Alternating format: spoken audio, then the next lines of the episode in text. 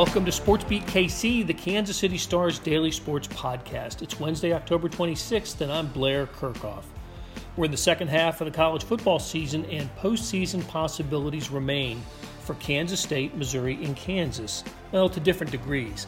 K State's looking to finish first or second in the Big 12 to reach the league title game. Bowl eligibility, that's six victories, is the objective for Missouri and Kansas. Saturday, Kansas State plays host to Oklahoma State in a Big 12 showdown, and Missouri visits South Carolina. Kansas is off this weekend. On today's show, we talk with the beat writers. First up is Jeremiah Holloway. He's part of the South Carolina coverage team for the state in Columbia, and we break down Tigers Gamecocks. Next up, Kellis Robinett of the Wichita Eagle and Kansas City Star, and we look at the Wildcats in the Big 12 race. Finally, Gary Bedore joins us to talk about Kansas and how the open week comes at a good time for a team battling injuries. Okay, let's get started. Jeremiah Holloway is part of the USC Gamecocks coverage team. He joins us today on Sports Beat KC. Jeremiah, how you doing? I'm doing well, Blair. Thanks for having me on. Yeah, great to have you here. Um, they call it the what do they call it? The Mayor's Cup, uh, Missouri yeah. versus South Carolina, because mm-hmm. both uh, universities are in a Columbia. Um, I, you know, it seems to me that this year's game might have a little more meaning to the Gamecocks just because of the four game winning streak that they're on. It got into the top 25 for the first time in a few years. I guess the, the excitement level uh, for South Carolina football has to be pretty high right now. It's absolutely high. Um, right now, they're sitting at five and two. This is the first time that they've made the top 25 uh, since week two of 2018. Um, and so this year, and Shane Beamer actually talked about it after the game. It's the first time they ever beat Texas A&M, and they did it at home.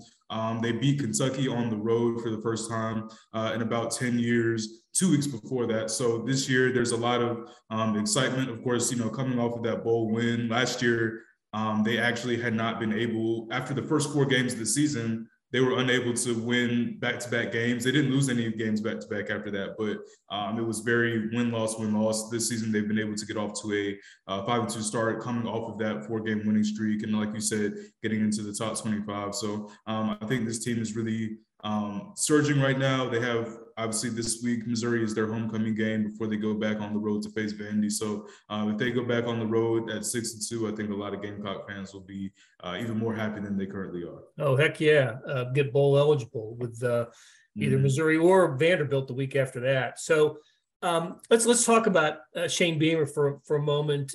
Uh, you know, he had not been a head coach before mm-hmm. coming to South Carolina. I don't know what what the reaction was from South Carolina fans when he was hired, uh, but they certainly have to be pretty high on him now. And did I see this right? That uh, fans were chanting Beamer ball at the at the end of the toward the end of the uh, A and M game. They were, they were, they were very excited about it. Yeah, I think Shane Beamer um, has really won over a good amount of the fans here, especially uh, you know being ranked again. Now he had spent time in South Carolina um, as an assistant, um, and then he bounced around a little bit. Um, he is actually at Georgia at one point, and he was at Virginia Tech at another point, and so um, he actually came from Georgia to South Carolina to be the head coach. Um, he was actually making the parallel after they beat Kentucky um, two years before that, or two seasons ago, really, um, when the team was playing at Kentucky. That was that night. Shane Beamer was hired as a head coach, and then he went in his first game at Lexington uh, and had won that game. So I think a lot of people are excited about him. I think he has. I think he has a very compelling personality. Um, you might have saw the uh, the SEC media day video when he was dancing the Soulja Boy and things like that. Um, and so, you know, I think people really engage with his uh, personality uh, and the fact that there has been success on the field. Um, you know, you beat North Carolina in a in a Mayo Bowl game, and then you come out this year, you get the Gamecocks in the top 25. So I think the South Carolina fans are certainly excited uh, about Shane Beamer because he does have that engaging personality, and there have been wins on the field. Um, of course, you know Shane Beamer beating or leading a team that beat Texas A&M for the first time um, that's something that you know several coaches have attempted to do at South Carolina since the rivalry began, or since the series began in 2014. So him being the first one to do that and giving them a win against now every SEC opponent, um, you know, that's certainly something that I think Gamecock fans can gravitate toward. Yeah, yeah, they're the. If, if, people don't know, South Carolina and Texas A&M are the permanent crossover uh, rivalry, like like Missouri has with Arkansas. You know, mm-hmm. some of those are natural fits, like Tennessee, Alabama, and some are not, like South Carolina, Texas A&M. So, mm-hmm. when you say beating A&M for the first time, that that's that's significant because they play every year. Um, and it's uh, uh, one of those little SEC forced rivalries, I guess. Uh, South Carolina, Texas A&M. I got to tell you, I've, I've known Shane Beamer since he was a boy wow. because I covered Virginia Tech uh, back in the 1980s when Frank Beamer was the head coach there, and Shane, mm-hmm. you know, uh, Shane is Frank's son, and um. I can remember seeing a little little Shane Beamer on the field during practices, and um, and I had a cool moment a few years ago. Shane was also on the staff at Oklahoma, and I was covering mm-hmm. a game over at Kansas, Oklahoma, and KU. And after the game, uh, we had a great catch up, uh, just uh, talking about old times, covering the, you know, uh, his covering his Virginia Tech days, and uh, it was mm-hmm. fun to catch up with Shane. So we're all neutral reporters and everything, but deep down, I kind of pull for Shane Beamer because I've just known the family for for so long. It's pretty neat. Hey, um, so what, what's going on? Why are they playing so well here lately? Um, Spencer Rattler, of course, people in our part of the country know him as from his Oklahoma career. But mm. what's um, what what are they what are they doing well? Yeah, for sure. Oh, and real quick, I did actually make an error earlier. I said he came from Georgia to South Carolina. He actually came from Oklahoma. So I'm glad right. I pointed that out. Yeah. Um, the last two wins, specifically um, against SEC opponents, they've gotten out to very explosive starts. So against uh, Kentucky, you had the fumble recovery. I believe it was the first play of the game. It was Kentucky's first possession of the game. Uh, and then the next play down, they give the ball to Marshawn Lloyd, and 13 seconds in, you know, you're up seven to nothing. Um, what was interesting about that game is that the score actually stayed seven nothing for a while, and it, you know, Kentucky actually ended up tying it on the offensive end. So it took a second for the offense to really get going. But that second half offense uh, is really when they started to uh, pull away, get the double digit lead. Um, and then this game against Texas A&M was quite the start. I don't know if I've ever seen a start to a football game that they had because they had a kickoff return on the opening kickoff going for 100 yards. Uh, then they had a 59 yard interception return that set up a field goal. Then you had another fumble recovery that set up a touchdown. And then you're up 17 nothing in the first quarter. Um, and so, but again, it was a situation where the offense didn't really get going until that second half. Uh, I think you would rather be a second half off. If you had to pick one half, it'd be better to have a second half offense, which is what they've had pretty much all season. Even in the loss to Arkansas, they made that game close because of their second half offense. So um, I think what's really helped them uh, recently is those explosive starts. And Shane Beamer always talks about um, winning in all three phases. And that's really not something you can ignore, especially since they use special teams as such a weapon. They have blocked five kicks this year. Um, of course, the kick return touchdown. Like they have just been making plays. They've had a few fakes uh, on field goals. So, you know, there's really you really do have to consider all three phases when you play against South Carolina because their special teams is such a weapon. I think their defense has gotten a little bit better um, in recent weeks. Um, they have only given up 17 points in the last four games during this win streak. Um, and so, and then obviously the running game, which was a point of, uh, that was a struggle for them the first three games of the season. I think those non conference games, um, even though there were games they were supposed to win on paper, I do think it gave a the team the confidence to be able to run the ball and also just help them simplify their scheme a little bit. So Marshawn Lloyd has really been on a tear um, these last several games. I mean, he was he had 92 yards last game. If he would have hit 100, that would have been his third 100 yard game in four games. Um, but 92 is still very productive, and he's their most uh, productive offensive asset from a touchdown scoring perspective. Um, they do have weapons in the passing game um, that they can go to every once in a while. So I think really um, what's helped them in the last two games has been those hot starts. But I think in the totality of this win streak, I think they're really starting to put some things together, and um, you know that's kind of what has them in the top 25, and that what that's what has them one win away um, from a bowl game. Yeah, Hey, I want to go back to special teams for a second because you're right. I mean, this uh, they are having all kinds of success. You talked about the block punts and uh, mm-hmm. and the kickoff return against the Aggies. That, of course, is a, a, hallmark of a Frank Beamer coach team when he was at Virginia Tech, and, and Shane. Mm-hmm. Uh, you know, obviously, you know, Shane was influenced by that, but I, I want to mention too, you know, every every major program has a special teams coach. South mm-hmm. Carolina has a special teams coach, and he has an assistant that people in our neck of the woods are familiar with. His name is Stanton Weber. He's the assistant special teams coach. He was at Kansas State, um, played at K State, and uh, Kansas State is also one of those programs that puts a big emphasis on special teams. So I just wanted to, you know, just for our for our local audience, uh, identify Stanton Weber as a guy who is making a difference at South Carolina, and folks around here know him as the son of Stan Weber, who is the color analyst and former quarterback at Kansas State. So, um, congrats to to uh, to the Webers there. All right, so what happens on what happens on Saturday when when Missouri comes? You know, Missouri's coming off a win too, its first SEC mm-hmm. victory over Vanderbilt, and that was a kind of a huge sigh of relief game for Missouri fans. Man, they after losing three in a row, playing Georgia really tough, and yeah. mm-hmm. giving away the Auburn game, and playing Florida pretty well, but they had nothing to show for those uh, those uh, games. They finally get a win over Vanderbilt and had to sweat it out at the end. Um, mm-hmm. I see where South Carolina's like a five and a half point favorite. That seems about right to me. What uh, are, are, South Carolina fans expecting a, a, a big victory this weekend? Uh, well, it's hard for me to speak to the South Carolina fan, but if I had to get yeah, yeah. it would be, you know, it's you know, it's homecoming. They're on a big winning streak. Um, I do think that um, Missouri is not a team to be overlooked. Like you said, they played Georgia really close. This was number one Georgia playing them really close.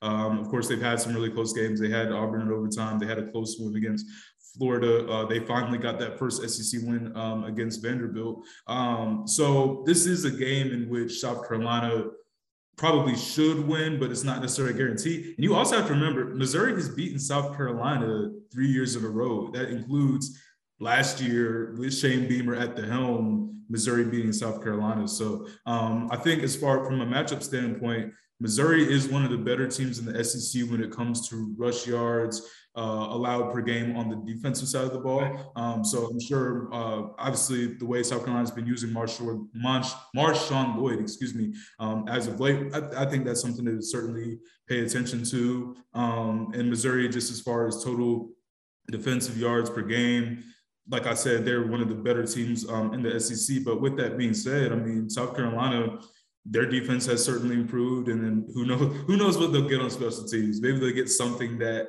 sets them up for a field goal um, or something that sets them up for a touchdown or whatever the case may be. So um, if they can get one kind of play like that to position them like they have in the last several games, um, I think that's something to be interesting. Um, and then Spencer Rattler, Spencer Rattler's been very interesting this year to me. I think he's a player that is a little bit better than the numbers have indicated, um, just because he only has five passing touchdowns, but he's led several touchdown drives, and he did have a couple of interceptions uh, this season that were a result of drop passes. Um, but at the end of the day, you know, you still do want to see a little bit more accuracy from him um, from a play, just play by play basis.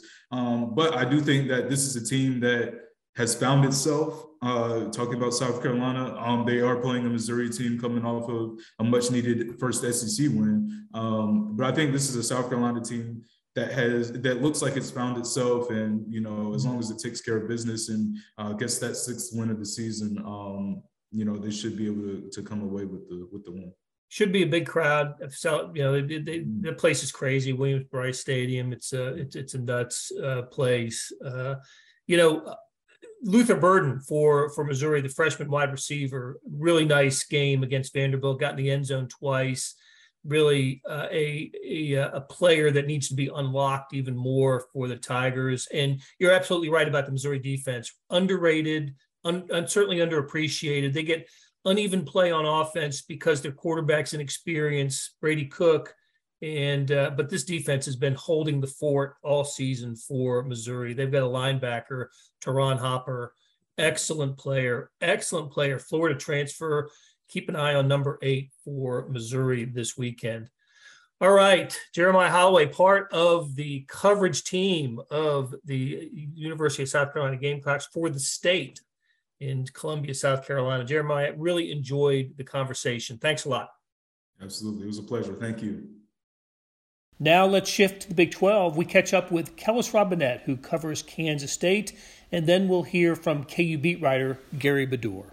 Kellis Robinett, beat writer extraordinaire, uh, covers Kansas State for the Kansas City Star and Wichita Eagle. Kellis, it's like every week we say it's a big game for the Wildcats because it is. It's a big game for the Wildcats this week. They're coming off the loss to to TCU and they have Oklahoma State in Manhattan on Saturday. I did not realize this until I read your tweet, or maybe I saw it in game coverage, but I know you wrote it um, that the last four teams to play TCU have either had the quarterback injured or had something of a gimpy quarterback in the game. And listen, I uh, TCU's having a great season. I, I, think they're probably even even a little underrated nationally at number seven in the AP poll. I wouldn't be surprised to see him in the top four when the first college football playoff poll comes out, but that's some pretty good luck for the Horned Frogs to, to be playing. They, they are living a charmed life for sure. Now, TCU will counter all this with an excellent point of their own. They've been playing a backup quarterback all season. As good as Max Duggan has played, it is worth noting they wanted to go with Chandler Morris, not Max Duggan this season. But in an odd twist, that might have worked out for him. They that might have been a happy little uh, happenstance that they're starting their starting quarterback went down because Duggan has been killing people. Um, but yes, it's been uh, very interesting. They play Oklahoma. Dillon Gabriel goes down. No chance without him in the game. They play at Kansas. Jalon Daniels goes down. Jason Bean actually plays good, but they don't have to play the, the real star the rest of the way. Um, they play Oklahoma State, and there's rumors flying that Spencer Sanders has a bum shoulder. They shot him up before the game. He comes up, plays great in the first half. Shot wears off in the second half. He can't throw it anymore. That's why TCU comes back. You know, I don't know if that's true or not. That's been out there. That's what people say. Um, nobody knew if Spencer Sanders was going to play against Texas. And then this last week, um, they get Kansas State. Adrian Martinez last one drive. Will Howard goes down in the second half briefly. They're seeing Jake Jake Rubley for the first time in meaningful snaps. So um, yes, I, I, wouldn't say TCU was a fraud because of it, but I will say it's something to keep keep an eye on. Is that as good as they are? I think they're near uh, a near lock for the Big 12 championship game. I think at this point they probably are the best team in the league, but they're maybe not quite as dominant as they look because of that injury line. Let's just say they benefited from the circumstances. Yes. Well, let's look at the they're, they're by beating Kansas State. TCU is four and zero. Oh. Um, K State and Oklahoma State come into their game this weekend at three and one, and then there's three teams with two losses: Texas, Baylor, and Tech. Um, listen, it's it's obvious that the um, the the K State Oklahoma State loser is going to join that two loss group, and um, and and there will be a you know a winner that looks like it's going to be in a pretty good position to um, to be in the Big 12 championship game. But but even that, it's it's almost still too early, isn't it, to to project this? Uh, there's still I think six teams that could be in the Big 12 championship game. I think anybody with three losses at this point may be a little bit too much of a stretch, and that includes Oklahoma. But anybody with just two losses after four or five conference games, I think still is part of this race. I'm, I'm not a believer in Tech. I don't think they can get back in it. They're Even with a new freshman quarterback, they they really like him. They're just no good outside of Lubbock. They'll they'll win and they'll win at their home stadium with the winds going and the people throwing tortillas, and then they'll go somewhere else and they'll lose. That's what they always do. But if, if they could rearrange the schedule where every game's at home, yeah, they could do it.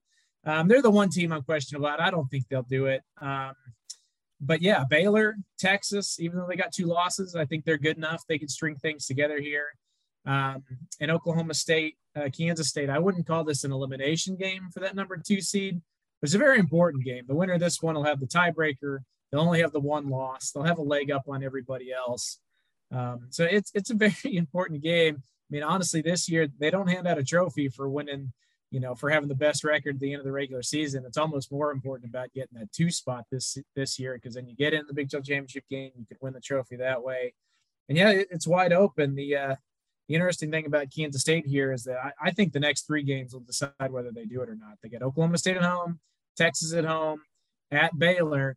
And to add another wrinkle into just how challenging that is for Kansas State, since Chris Klieman has been in Manhattan, uh, there are only three teams in Big 12 he's never beaten. You want to take a guess at who they are? Let's see. Let's see if I can run them down here. Oklahoma State.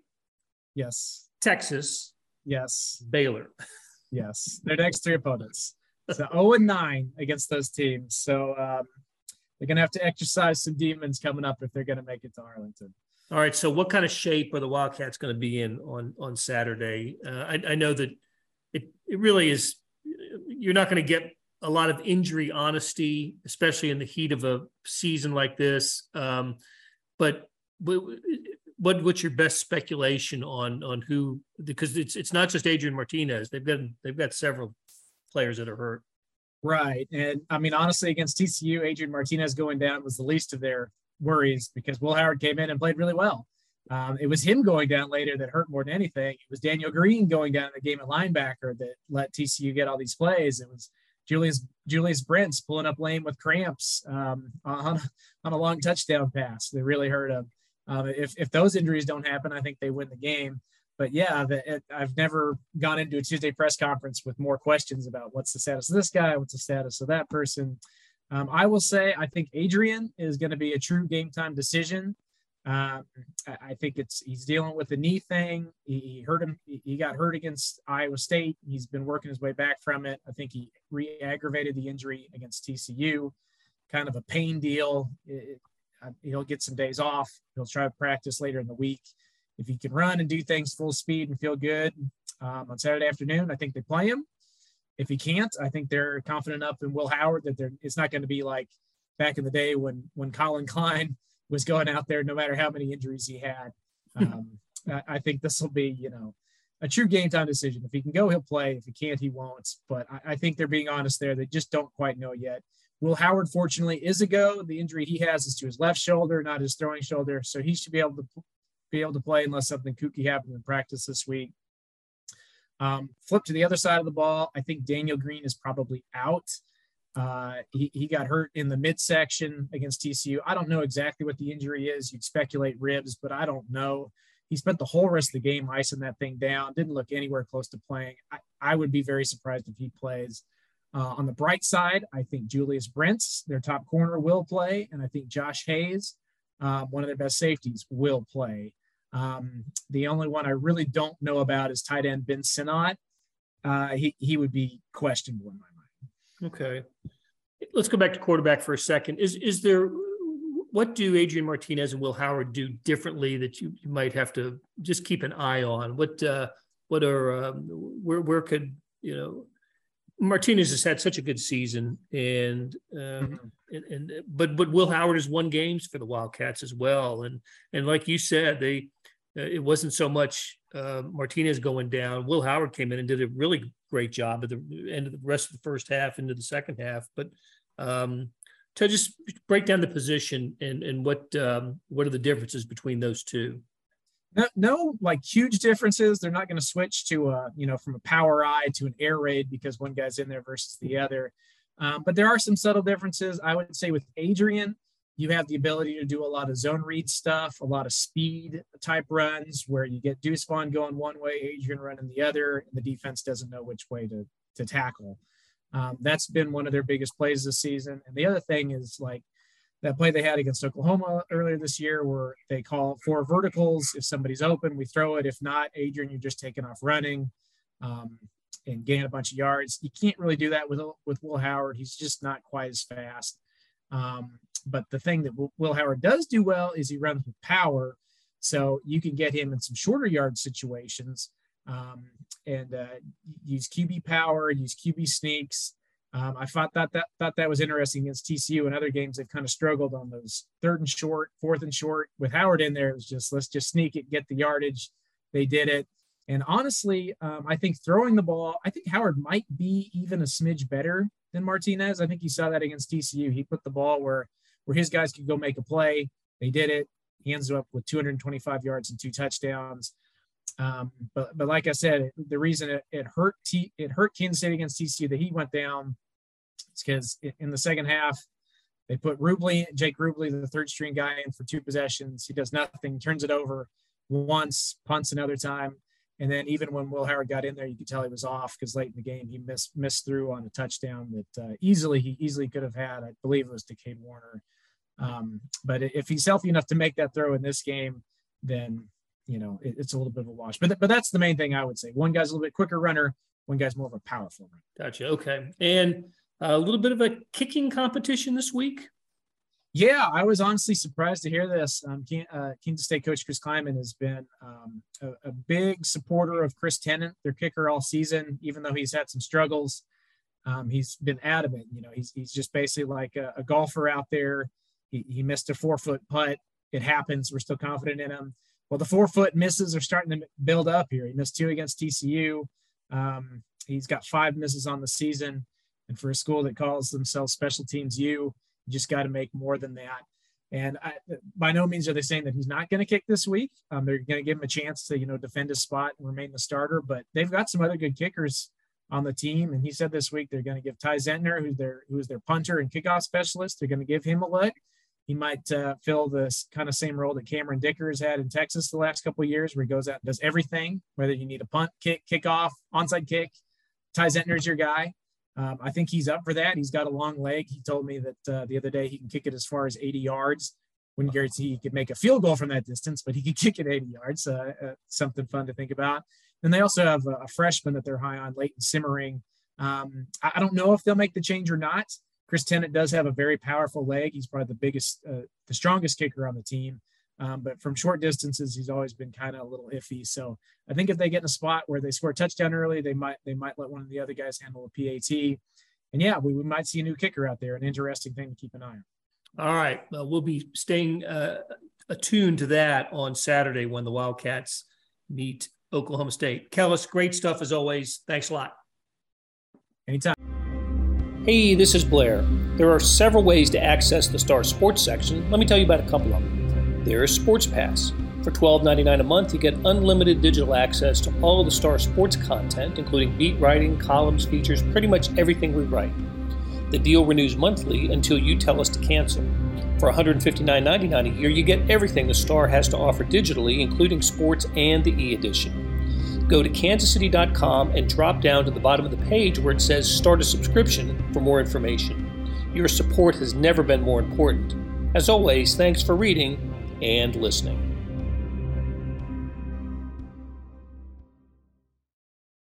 Gary Bedore covers Kansas.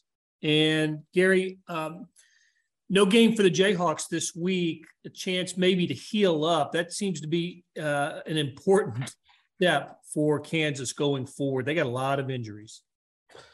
Yeah, they're really banged up. I think uh, they don't talk about injuries, so you have to just guess or look here and there. But Leipold did say, I asked him this week if um, in his entire career, how this year stacks up with injuries. Is it way worse? Is it normal? And he said, uh, it is worse in the skilled positions. Mm. And he said the positions that the media likes to ask about. So apparently he hasn't had, you know, as many quarterback, running back type injuries, receivers. So uh you know, losing his starting quarterback Daniels, they haven't won a game since he's been out, but uh the schedule's been tough, but he would be the guy that obviously a coach would want to get back, um, starting quarterback. And we don't really know. I know he warmed up before the last game a little bit. So uh, they've not, I, I think they did identify the area as a shoulder finally, I believe. So a throwing shoulder a guy who likes to run like Daniels, he's going to have to be 100% before they put him back in there because you don't want to have a guy have that shoulder whack out of place if that's what happened or yeah. you know so we'll see. But it, what you said is true. They they desperately needed a bye they probably needed one a couple weeks ago in a perfect world for them.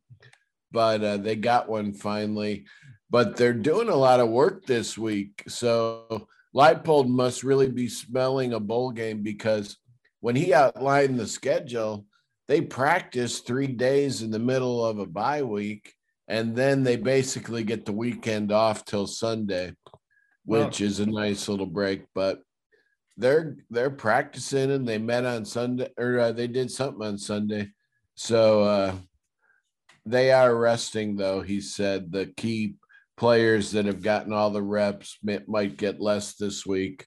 So the bye week has come right when they need they desperately need it. Yeah, so they're they're five and three, one win away from bowl eligibility, and won their first five, have lost three in a row.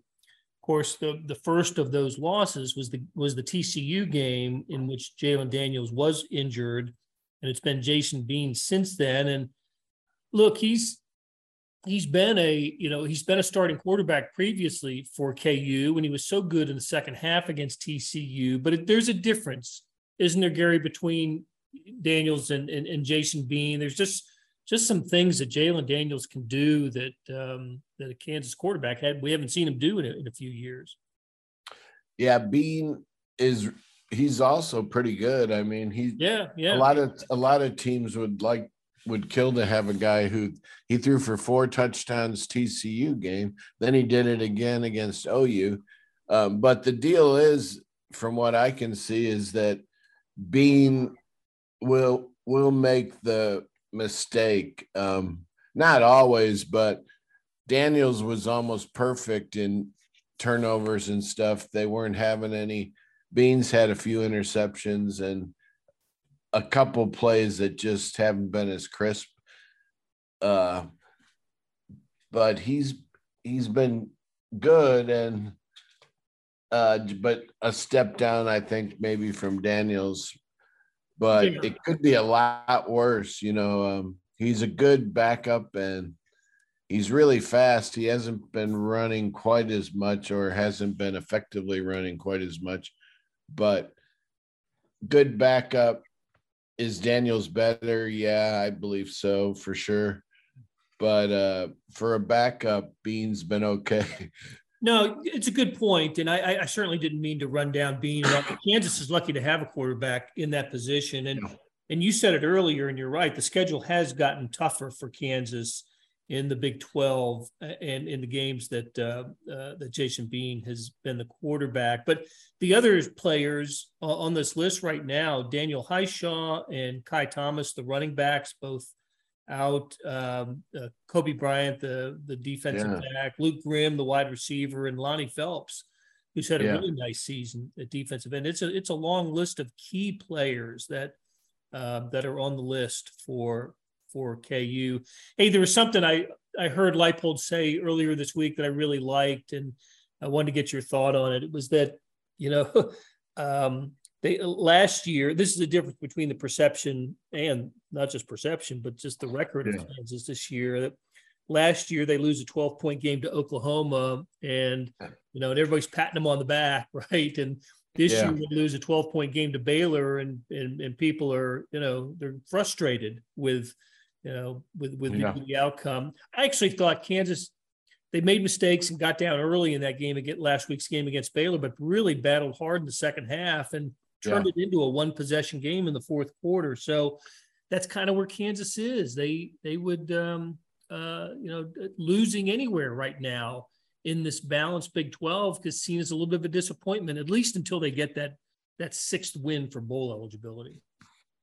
Yes, and uh, the Baylor game, they cut that 25 point deficit to five, like you said, and they there were still six minutes left. And I was fully prepared that this was going to be a huge victory because Bean at that point was at the top of his game. And uh, to Baylor's credit, they put together a drive to basically end the game. But if Baylor would have had to punt, after K cut it to five, and KU would have won that game. It would have been the third greatest comeback in KU history, and KU bat or football would have went from expectations calming down a bit to they would have been back on top of the world, coming back from 25 down against Baylor.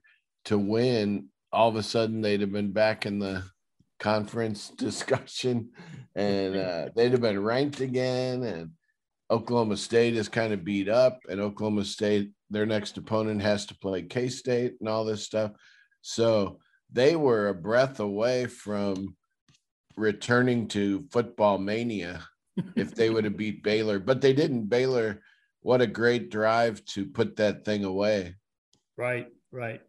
Okay, you mentioned Oklahoma State's the next opponent. That's uh, the following week in Lawrence, right? Doesn't Oklahoma State yeah. the KU? So, yeah, a week from Saturday in Lawrence. Gary Bedore, always great catching up with you. We will do it again soon. Thank you. See you later.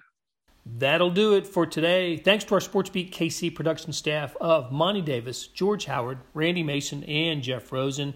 Tip of the cap to our guests, Jeremiah Holloway, Kellis Robinett, and Gary Bedore for sharing their insights. Today's morning sports edition was 52 pages full of college football, the Chiefs, the Royals, soccer, golf, tennis, auto racing, everything in sports. Go to liveedition.kansascity.com for more information. Thanks for listening, and we'll be back soon with another Sports Beat KC.